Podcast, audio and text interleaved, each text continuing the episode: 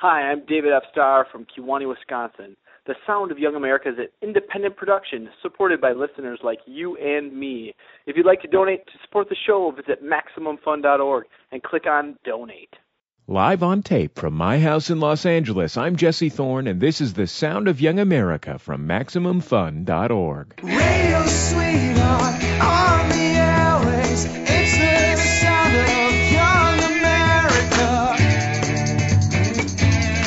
Maximum Fun.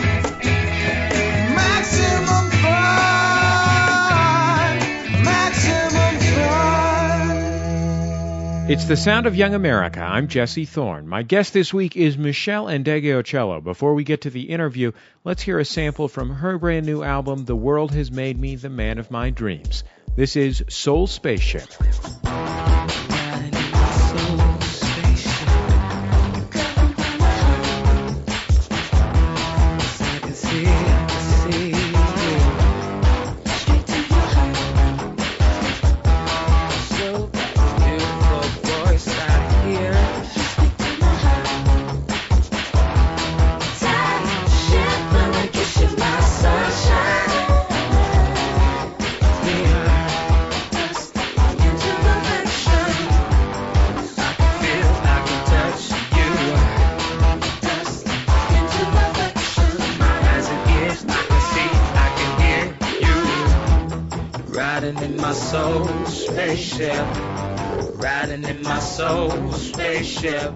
It's The Sound of Young America. I'm Jesse Thorne. My guest on the program, Meshell Ndegeocello, has made a career as a uh, bassist, multi- multi-instrumentalist, a uh, contemporary soul artist spanning many genres, and her most recent record is called The World Has Made Me The Man of My Dreams. Uh, Meshell, welcome to the show. Oh, thank you for having me here. It's great to have you here. Oh, so you were born in Germany, right? Because yeah, your dad yeah. was in the service. Right. When did you move to D C?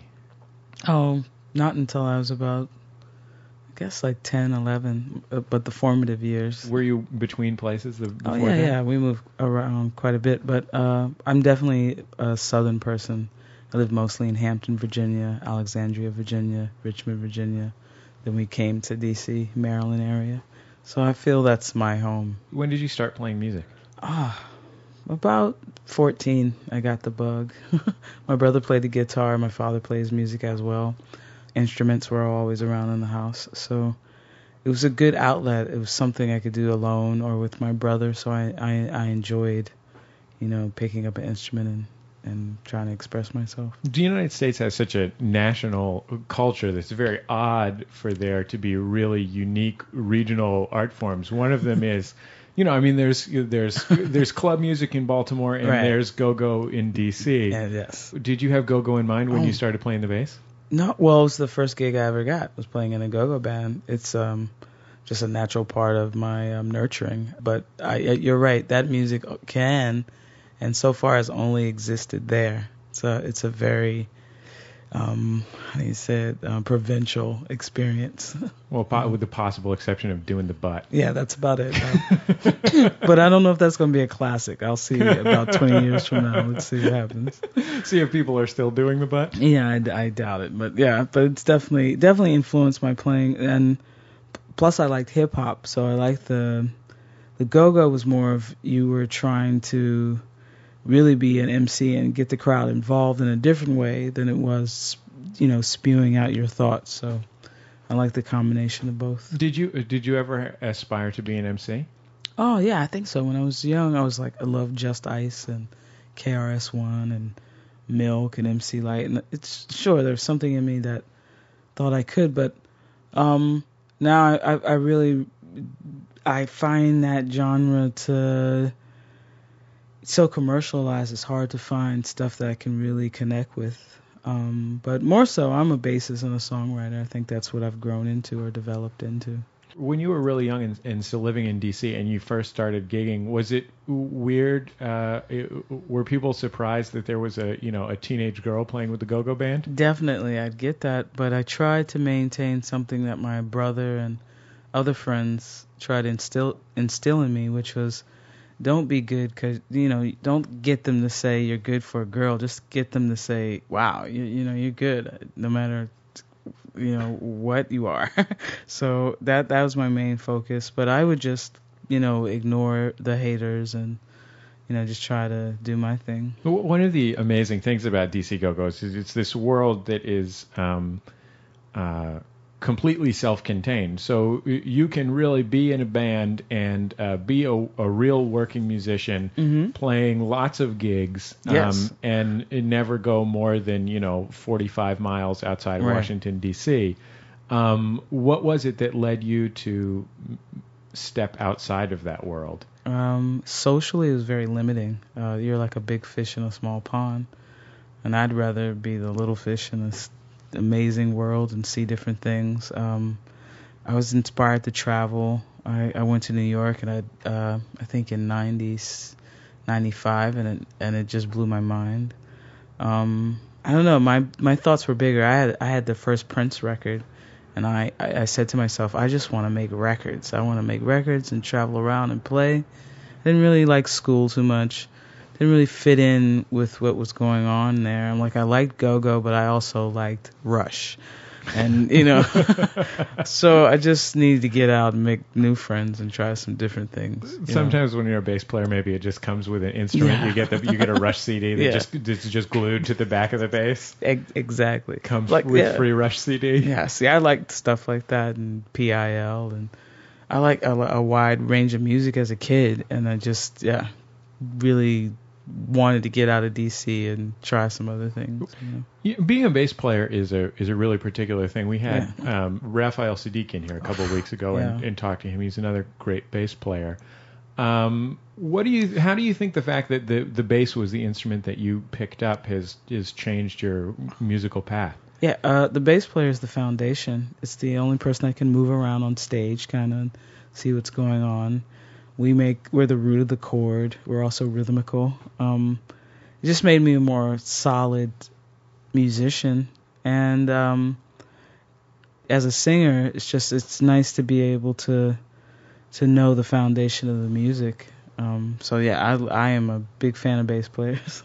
So when I listen to your records, I'm very aware that you're a bass player because the bass is really the center of your work. I mean, even in even to some extent on like Bitter or something, which is a much more yeah. much softer and more guitar-oriented record.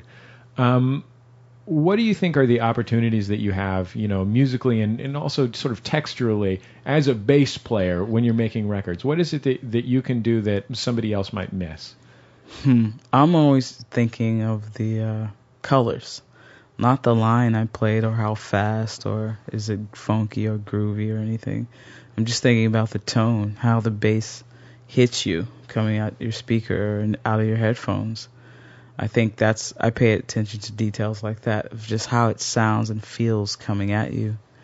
And I, yeah, I listen, as a bass player, I just feel it gives me a, the, the ear. I listen to everything. I listen I mean, I have to listen to harmony and the drums. I am the center of it all. I keep those two things together. Plus, I feel like the bass player is the humble band member. Like, when you play the guitar, you're the singer. Singer, you want to be up front, and you have to have a sort of a command. Uh, the bass player is just okay with, like, sitting in the groove, sitting in the cut, not causing too much trouble. You know, I'm definitely not the hype man in the band. I'm just... the gentle one keeps it all together. Can you think of a song on this most recent record that had a really particular uh, color that you were that you were shooting for? Oh yeah, definitely. Um, Article Three is the one that is like, I guess I'm, I'm I mean, to me it was I wanted to be like just a sonic barrage, a rhythm, a rhythmical and sonic barrage on the ears, fat yet edgy. Like, like, yeah, that's that's what I was trying to get.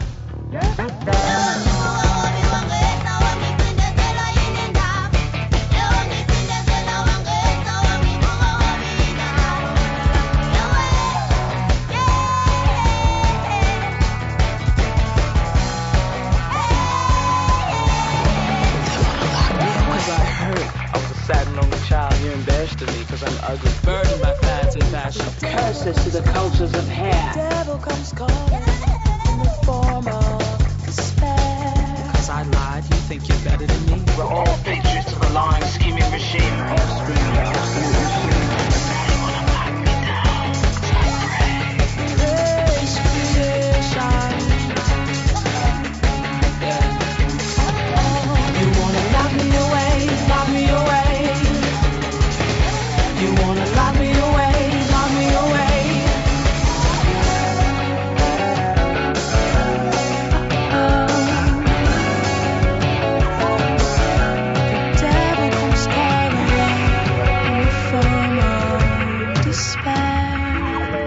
It's The Sound of Young America. I'm Jesse Thorne. We'll have more with my guest, Meshell Ndegeocello, in just a minute when we come back. Production of The Sound of Young America is supported in part by Ask Metafilter. Thousands of life's little questions answered. Online at ask dot metafilter dot com. Hi, it's me, Jesse. If you're interested in reaching The Sound of Young America's highly literate, intelligent, and awesome audience, you can use the medium of underwriting. Support The Sound of Young America, and we'll thank you by sharing your message with our thousands of listeners, both here on the podcast, on the radio show, and on our website. If you'd like more information about underwriting on The Sound of Young America, drop me a line at Jesse, J E S S E, at Maximum Fun dot org. That's Jesse at Maximum Fun dot org. It's The Sound of Young America. I'm Jesse Thorne. My guest is the self-described revolutionary soul singer Meshell Ndegeocello. Her new album is called The World Has Made Me The Man of My Dreams. Shortly after high school, you uh, got pregnant and had a child. Yeah. How did that? How did that change the? It's it's that's a very difficult place to be in when you have this idea of you know uh, being free and traveling around. How did it change the trajectory? Oh, of your I, life? I just took him with me. Um, I, I think the thing about, yeah, I struggle with this topic. I mean, having a child when you're young is very difficult, but at the same time, I think uh, my naivete allowed me to go, I can make it whatever experience I want. So I had great friends and family I, um, when I couldn't be there all the time to, to be with him, but I would just take him with me. He's, he's been on the road quite a bit. Um, I'm sure his memoirs will be different. We'll have a different view. Um, but it just changed me because it wasn't all about me, and I knew I had to be able to take care of myself and another person.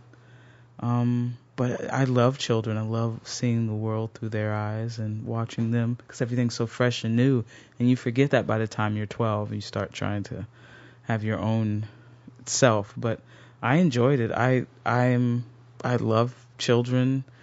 It was hard at times. I'm sure people say, well, in hindsight, do you think you do it differently? And I, I really don't. I, I, I'm grateful for the experience. I loved it. You know? Now, when did you start performing, uh, performing under your own name, performing as a solo oh, artist? Uh, nineteen, twenty, I got to New York. I joined the B R C, the Black Rock Coalition. Got some gigs, had some ideas. I would write songs a lot. Um, I was always interested in recording. I, Once I realized college and getting out of high school wasn't going to be really my my strong point, um, I went to a uh, engineering facility that you know gave you a certificate. You learned to be an engineer, and, and that those I thought those you were going to say you, yeah. you went to an engineering facility like to get robotic arms. No, no, no. I went to I, I studied with Bob Yesbeck, this amazing engineer. He mixed. Um, Christopher Cross records, stuff like that, and I went and learned some skills, and once I could record my own music, that was that was it for me. I would just be, I created my own little world and did my own thing. When you signed your first record contract, did you do you feel like you had uh, a sense of who you were and who you wanted to be? Oh, not at all. And I know I thought I'd never. I just turned forty. I thought I'd never be one of those people that would be like, um, you know. I look back then and I'm, uh, yeah, I knew what I wanted. And no, I, I, was, I still don't. You never do.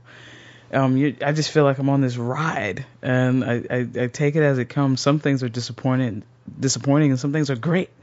But you're never done developing, I guess, as a as a person or a human being.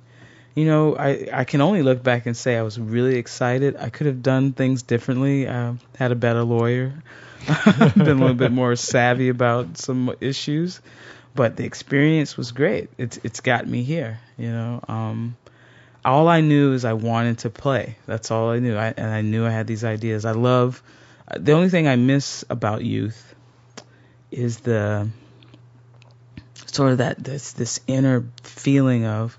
You can do anything, and and and that's how I, that's the only thing I think I felt. I was like, I can do anything. Just let's go record. Let's go do something. I've always been just focused on the music. You know? Your your records, your your first album um, had some uh, small hits on it, and you also had a Oh, well, you know, I mean, hilarious. Yeah, had some, had some hit. You did have some hit records, and, yeah. and you, you also had a, a real big hit on a on a duet with, with John Mellencamp. Oh yeah, yeah, yeah. Um, and then it was three years before your next record, which was yeah. a very different record than the first one. Yeah.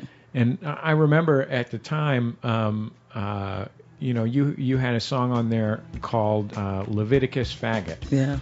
And uh, that was, you mean, that was really drawing a line in the sand, putting that song on your record. That's right, yeah. Um, yeah, just singing about what I knew about. Um, I mean, before there was Matthew Shepherd, I had a friend of mine who didn't survive a beating and uh, a, a, a being bashed. And so I just, yeah, it was just something that hit me. And plus in my life, um, learning about who I was and people judge you and and never really get to know you. I just wanted to just tell my story. So there was no sympathy. His mother would pray. Save him, save him, save him from this life. His mother would pray. Save him, yes, she would. Save him from this life. Down on her knees.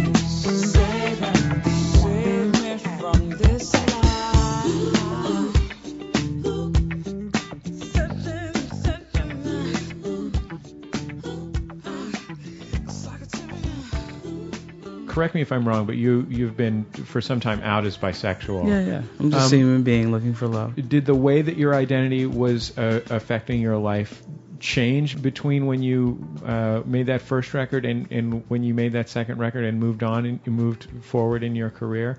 Did it feel different to you? Were you struggling with different issues? Oh, yeah, just in your personal life. Just the judgment. Uh, the first record was, I guess, saw more as R and B. And at that time, R and B was seen as quote-unquote black music. I hate these generalizations. But people of color tend to be the most homo- homophobic. um, and so it was difficult to to hear some of the things I would get from people in interviews or being out while I played. Plus, the only thing I've, I have learned from that, and especially looking at society now, the things that we deem as entertainment, is these reality show, personal life things. You're looking into somebody, and only thing I come away with is privacy, especially in your interpersonal relationships, because I realized no one was listening to the fact that I could play the bass or write songs. That became the focal point of of everything. And so, I mean, by the third record, I became bored with it, and it's and it was hard that that was all anyone would ever focus on. The third record was called Bitter and was pretty much universally hailed as spec- being spectacular. It's also um, very, very different from very the different. first two. Well, hopefully the music hits people with, like, this could be you. I'm just trying to create something that other people can have an experience and a feeling with. You push me away bitterly.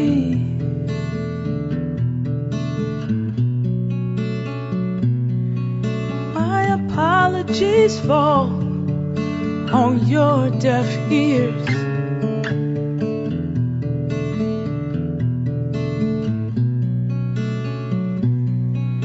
You curse my name bitterly.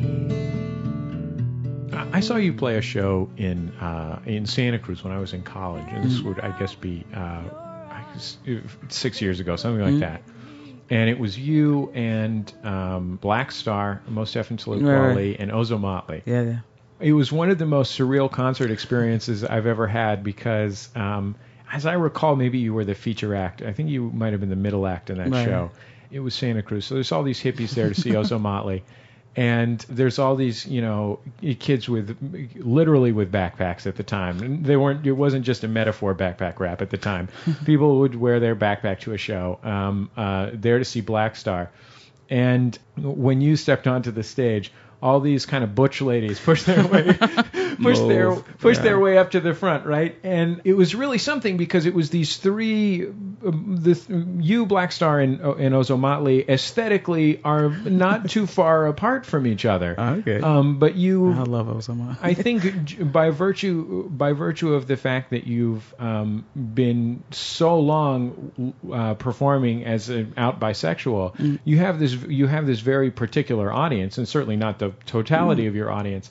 Um, I, I wonder if, if you feel in in any way like responsible to that audience, or or feel like it's um, in, in any way like mm-hmm. if you if you feel like having that particular audience as opposed to just, you know, the hippies who go see Ozomatli yeah. or whatever. I don't know. Um, yeah, I kind of suck at that actually. I was uh, I was in what way? Yeah, at the giving, you know. I guess I don't. I, I'm just a musician. I'm just like a. I'm just, yeah, I'm just a singer-songwriter. I'm just a human being. And uh, I guess, again, I struggle with that, like, um, generalizations or... Because I guess last night I played the House of Blues, and there are people expecting me to be just like Plantation Lullabies or just like Bitter, like that same person or personality that they've perceived. But I, yeah, I, all I can do is be myself. I'm like a forty-year-old human being. Um, I just have other things to offer now, and there's no way you could get the whole scope of me in a seventy-minute show. um, so do I have a responsibility? I think my first responsibility is to the music and playing and have, having quality, being a quality musician and, and singing the best I can. And all I can hope for, inshallah, is that the people get a good feeling from it too. I think I'm not... I'm not trying to go to Vegas later on in life and like rehash the past. That's not my goal. You're I not? Hope. I would have guessed. I would have guessed. Yeah. At fifty, I hope like, you know, I play with, you know, maybe um, I can get some gigs with Neil Young or something, or play with some electronic uh, electronica band from London and just hang in the back. You don't have to see me. I'm just, you know, I'm hope I'm hoping for other things, you know, just trying to do other things. Be as open and curious as possible. You've played with um, many, many different artists in many genres as mm-hmm. a as a session player, and um, uh, you've worked with many artists as a, as a producer, and, and, and et cetera, et cetera. You made a jazz record a couple mm-hmm. of years ago. Um, uh, what are the new horizons that you're exploring now at, at forty? What's what's interesting to you? Oh, well, just uh, sometimes just playing the piano. And having a tape recorder and recording the sounds that are just out in the world naturally. Um, what interests me now? I really like movies. I'm like scoring. I want to score something interesting, probably something abstract. I like to make some abstract scores for abstract cinema, things that were just propelled by by visuals, not necessarily a, a linear storyline. Stuff like that. I think I would have more interest in that. Well, Michelle, we'll we'll stay tuned. Oh, yeah. Thank you. Thank you so much for having me here. No problem. Right. Thank you so much. Okay. Let's go out with a track from Meshell Ndegeocello's two thousand two album, Cookie, the Anthropological Mixtape. This is Hot Night. Uh, but it's a hot night. Let's talk about the sign of the time. Politics uh, in the fight of a revolutionary soul singer. It's a hot night, head down to the love of the pina coladas out alcohol, and let's talk about the world, y'all. Yeah. Uh, can you put me up? You know I hate driving in the evil city, and baby read my mind till I cover die. If I can get some coffee and we can get our talk gone. Uh, Seems like I caught up in this romanticized idea of revolution. Was saved was prophets and heroes, but in the silence of my prayers, I had a vision of my hatred dissolving in the grains of sand.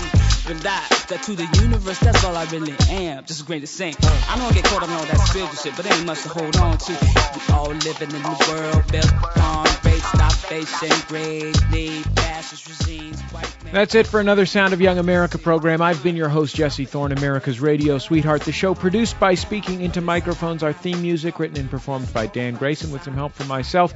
Interstitial music provided to us by Dan Wally, and the show is edited by Nick White. You can find us online at Maximum Fun dot org, along with our other podcasts. And if you have thoughts about the show, you can post them on our forum or email me at jesse at Maximum Fun dot org. I guess that's about all we need to say. We'll see you next time right here on The Sound of Young America. Yeah, capitalism got him trapped in a vision that tell lies to watch way more than a sunset. Uh, I feed my babies with music, I tell the truth with now I'm a target and they market, they that or some of my bitch. It's a urgent emergency courtesy.